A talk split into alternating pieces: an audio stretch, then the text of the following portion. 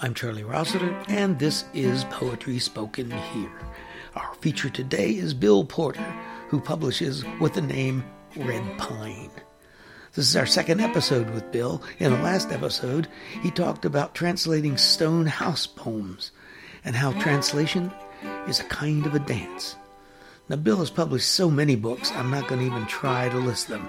I'll just say go to Goodreads and put in his name and you'll get a long list of titles. In this episode, we're going to be talking about Bill's work with the poems of Han Shan, also known as Cold Mountain, and also the project that he began back in 1989 of searching for hermits in the mountains of China to interview them, see what their views are, and partially, he tells us, to verify that they're really there.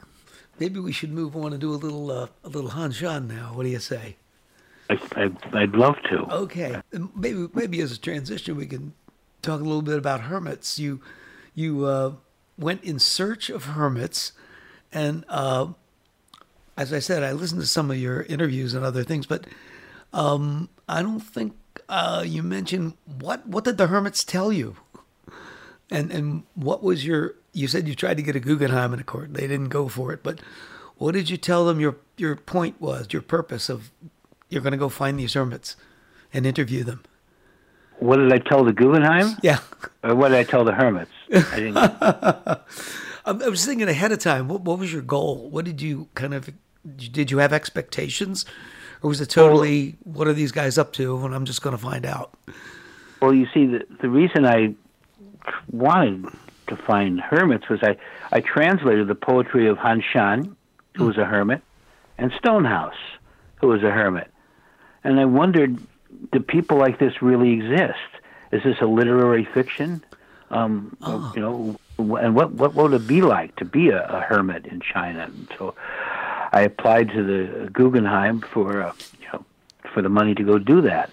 Um, and uh, I was working at the time at, an English language radio station in Taiwan.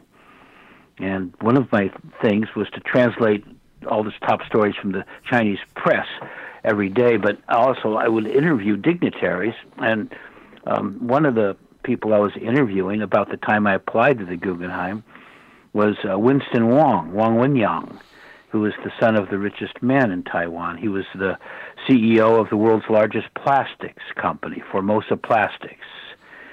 And so at some point, uh, uh, we finished the interview, and I, I thought I'd ask Winston if he'd ever seen the movie The Graduate, and uh, he he said he had. And I said, "So what would you tell a graduate today?"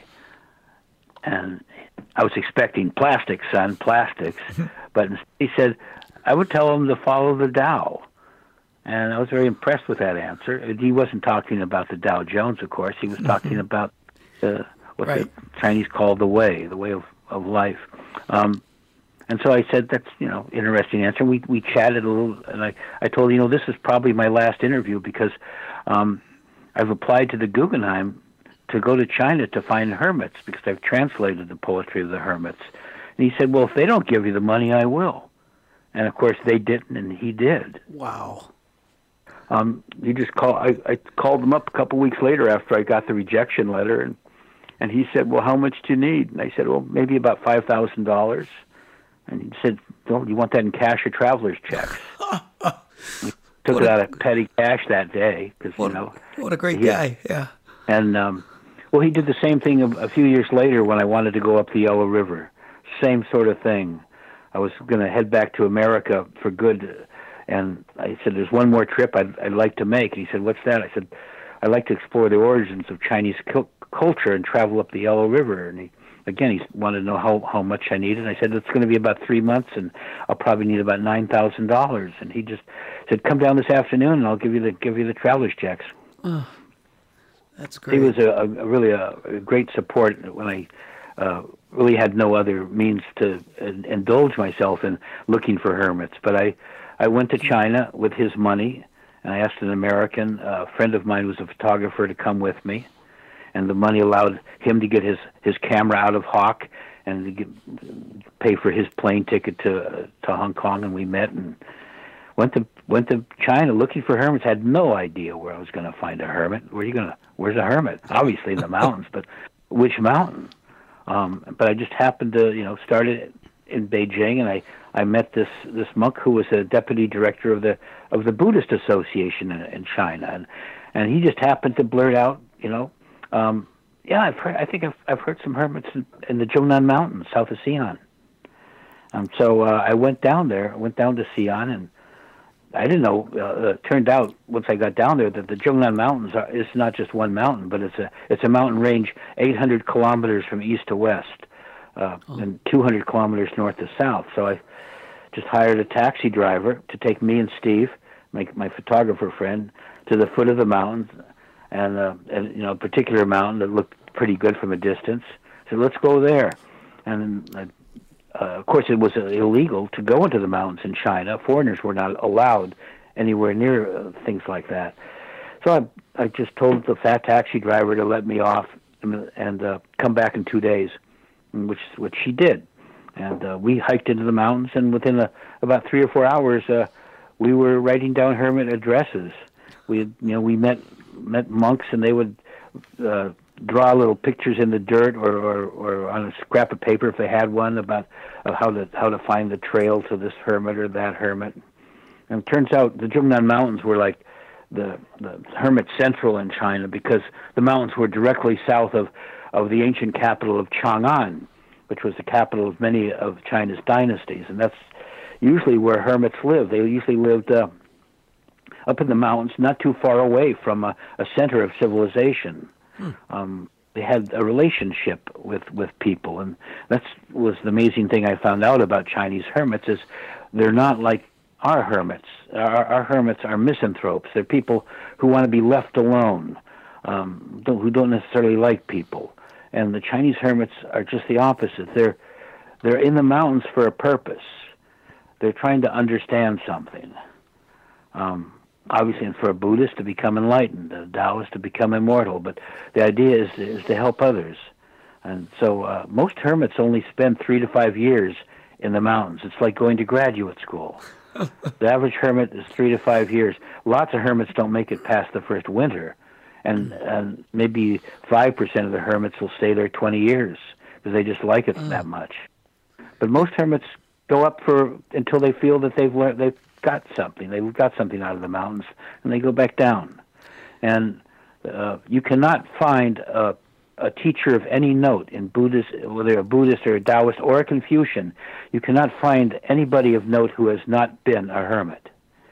It's wow. where they got graduate degree. It's it's like this. I describe it like this. It's where you get your voice. Up to that point, you're just repeating what your teachers told you what's in a book you start spending time alone, you start coming up with your own words. And uh, three to five years seems to be about it. Wow. So anyway, I went in the mountains, found all these hermits, and I found, of course, a bunch in the Zhongnan Mountains south of Xi'an, and then went to uh, a few other places in China, found hermits.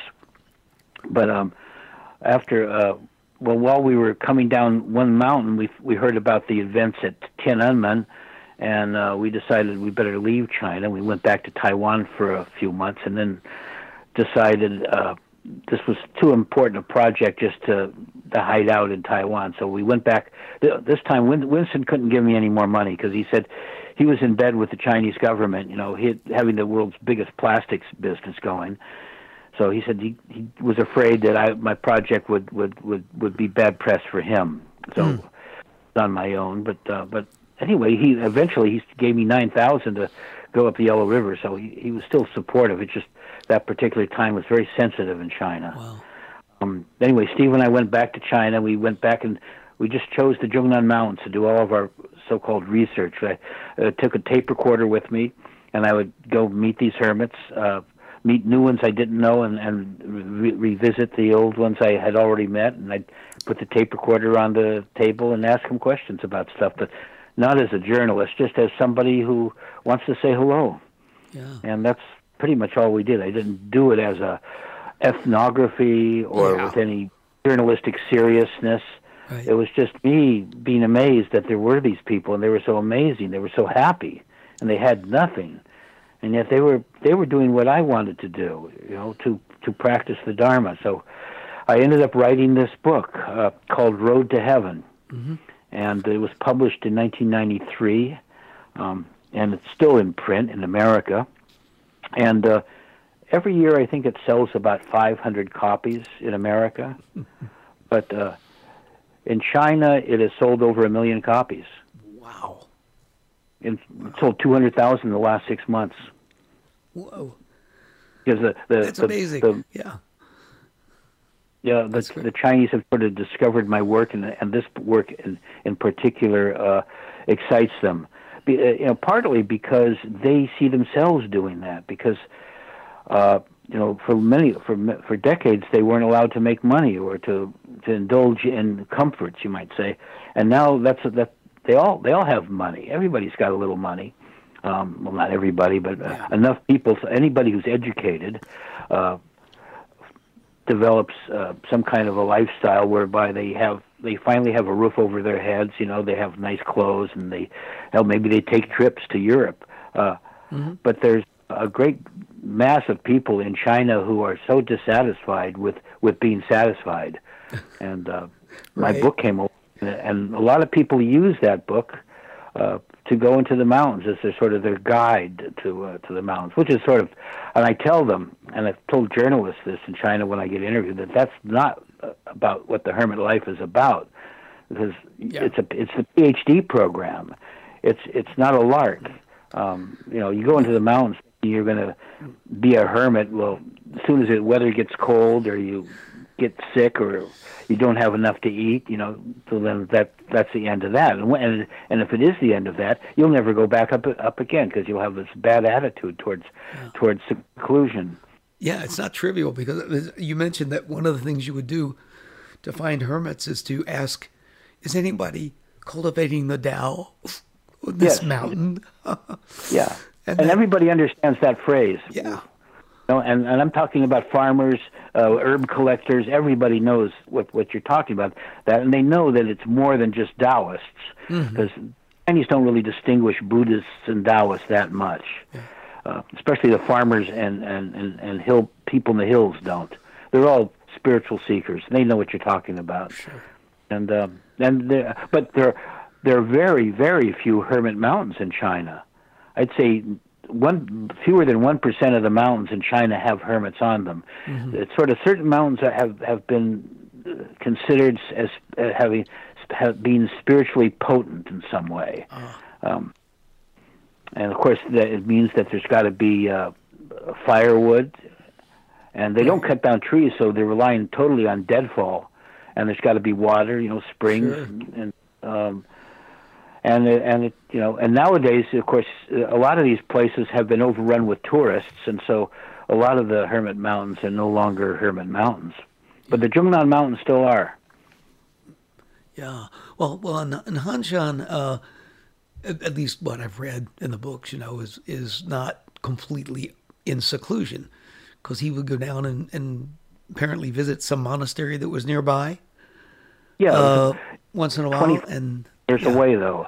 It was a you know a couple hours walk, a good day walk to to the mountain or to the monastery. Oh. So he he most likely he spent his winters at the monastery, and the the rest of the year, um, you know, in, at this cave. Mm-hmm. Yeah, that's great that you have a picture. And he, and, he, and and he lived in these are flat lands though. Some people like you know draw, like to do artist rep, representations of where he lived high up in the mountains, but it's not. It's just uh, his his his cave was just above a a, long, a big plain of uh, of cornfields, oh. bean fields. Um, but it was a cave up, you know, a big yeah. rocky bluff and a, a big cave inside. Yeah. Well, let's hear a couple of his poems.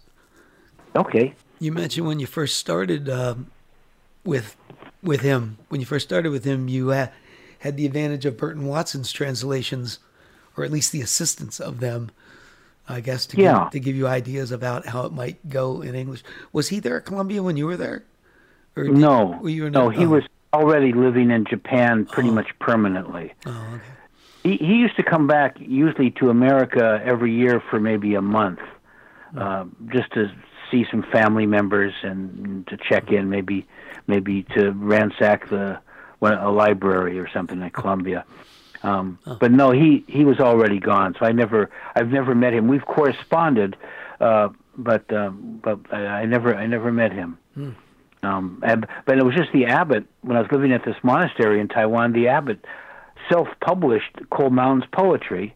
He made he financed a, a an edition with a, a, a Chinese local scholar had done a, a simple commentary, and then they pirated Burton Watson's English translations and stuck them at the back. Huh because of course in Taiwan and back in the 70s they didn't care about piracy. Right. So anyway, I, I had the complete edition of Cold Mountain's poems, and I'd heard about them, you know, from uh, from the Jack Kerouac book Dharma sure. Bums and from Gary Snyder's translations. Right. So I, I knew about them, but I never had seen them for myself. So here I had the Chinese, and I also had an English translation by a, a very competent scholar of one third of the poems. Yeah. So I would I was able to begin looking at the poems and working on translations by by checking in with with with how Watson had done them because when you're first translating you you, you you're going to need some help and mm-hmm. the more help the better um, so right. Burton Watson's translations were were a great aid Super. Um, but then that's although he only translated a one third and I wanted to mm-hmm. sort of do them all so um, I just got off on my own and just did them yeah it took took a, a, a long time and and then I finally, an American who was living in Taiwan came to visit me one day and said he had heard I was working on Cold Mountain and he wondered if I needed a publisher. And I said, well, yeah. And he introduced me to Copper Canyon Press, in, in living uh, here in Port Townsend, sure. where I, I still live, where I live now. Yeah. So they they published uh, Cold Mountain in a. It was '83, and um, like I said, the my Cold Mountain book had some Stonehouse poems in it, so I just kept going and did Stonehouse, and and I started self-publishing these these series of books through my friends who, who uh, here in the Port Townsend area, mm-hmm. press called Empty Bowl, and uh, never intended to do anything more than that. But you know, once you start developing a not just a skill but a, a, a, an art that just captivates you. I, I uh, I've never been able to stop translating. So here's a Cold Mountain poem. People ask the way to Cold Mountain, but roads don't reach Cold Mountain. In summer, the ice doesn't melt. Sunny days, the fog is too dense. So how did someone like me arrive? Our minds are not the same. If they were the same, you would be here. I love that poem, and I love all the translations of it.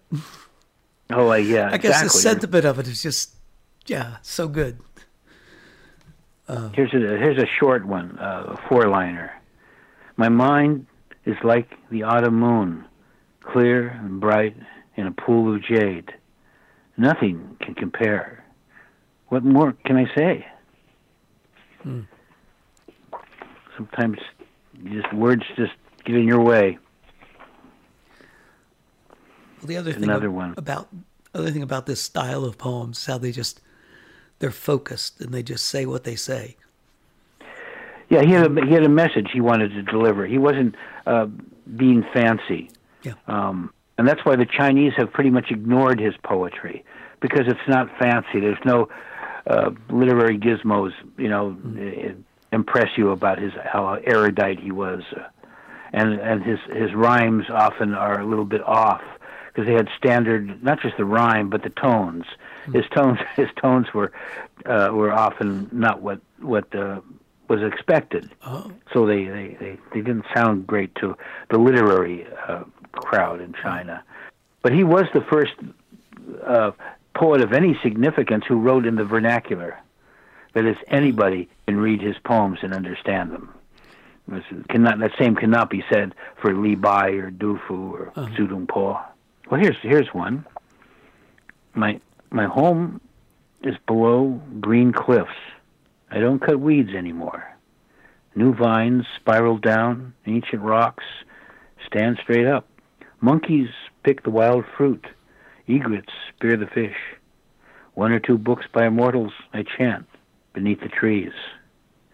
So you know he's uh, nobody knows anything about Cold Mountain In fact, he's the only poet of any significance that nobody knows his real name.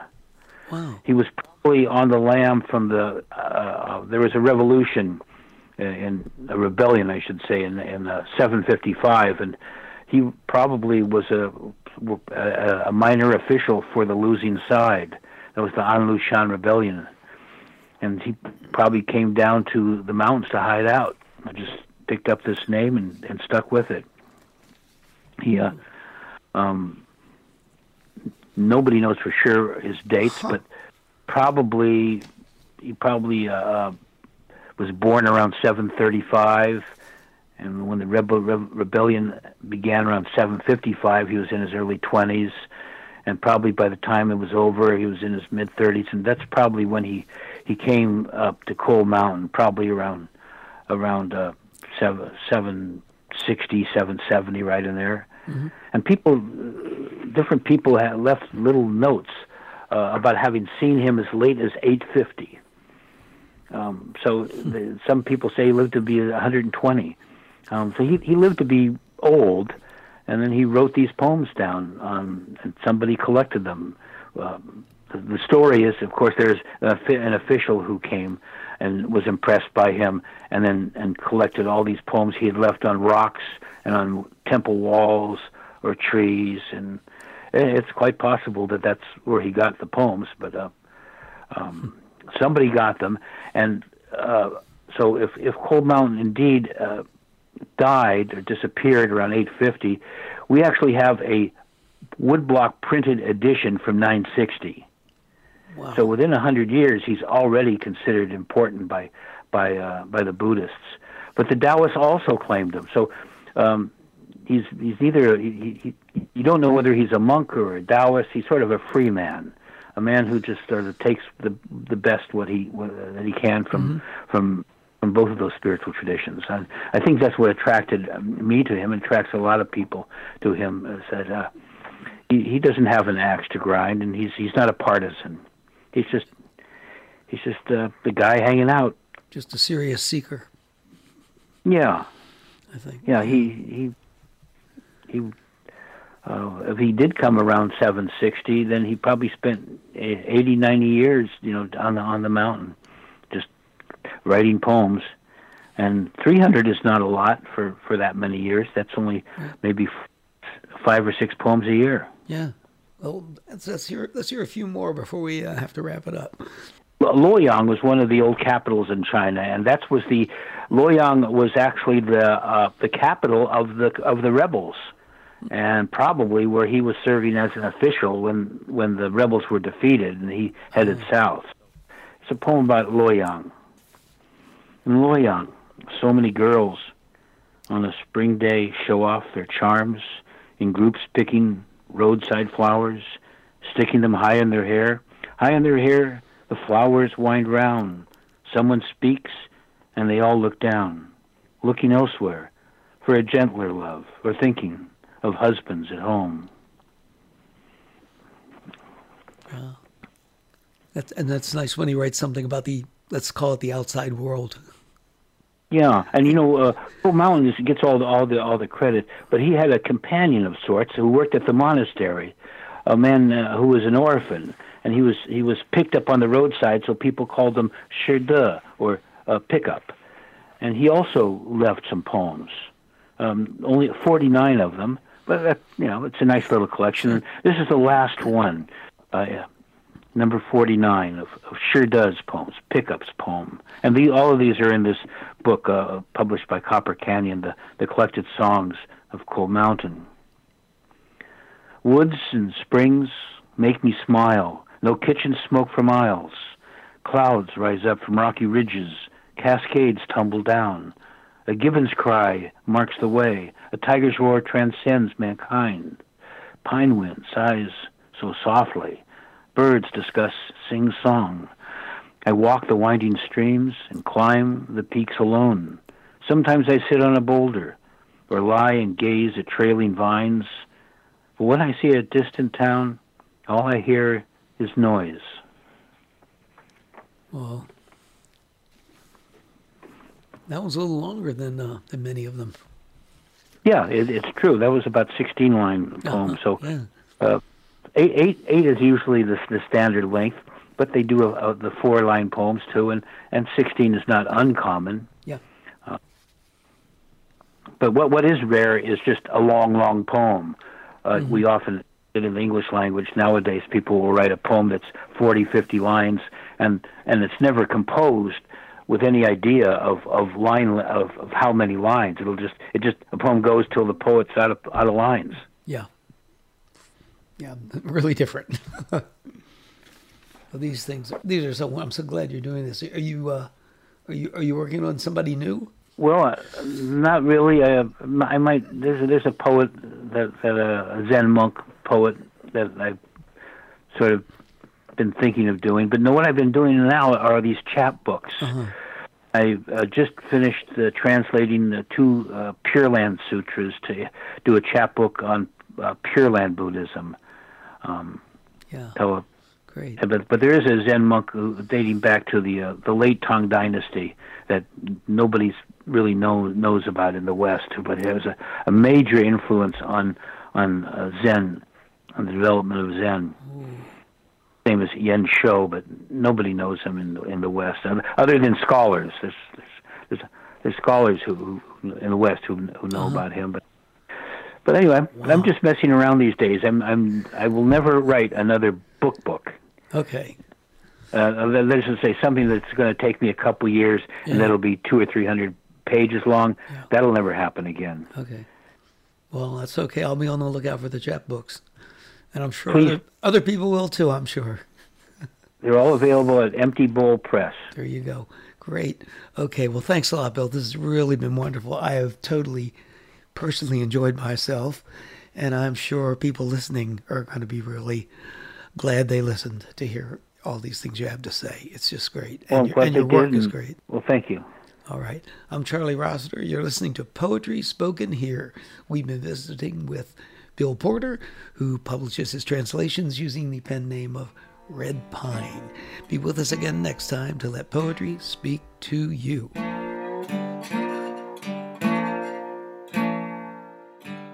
You've been listening to Poetry Spoken Here. I'm Charlie Rossiter, inviting you to join us again next time to let poetry speak to you. Music for today's program was written and performed by Jack Rossiter Munley. And remember, Poetry Spoken Here is more than a podcast. You can like us on Facebook at facebook.com slash poetry spoken here. Follow us on Twitter at twitter.com slash poetry spoken here. For more about today's show and other Poetry Spoken Here podcasts, as well as our blog, just visit our website, poetryspokenhere.com. If you'd like to submit suggestions of poets or topics for future podcasts, you can send to our email address, poetryspokenhere at gmail.com.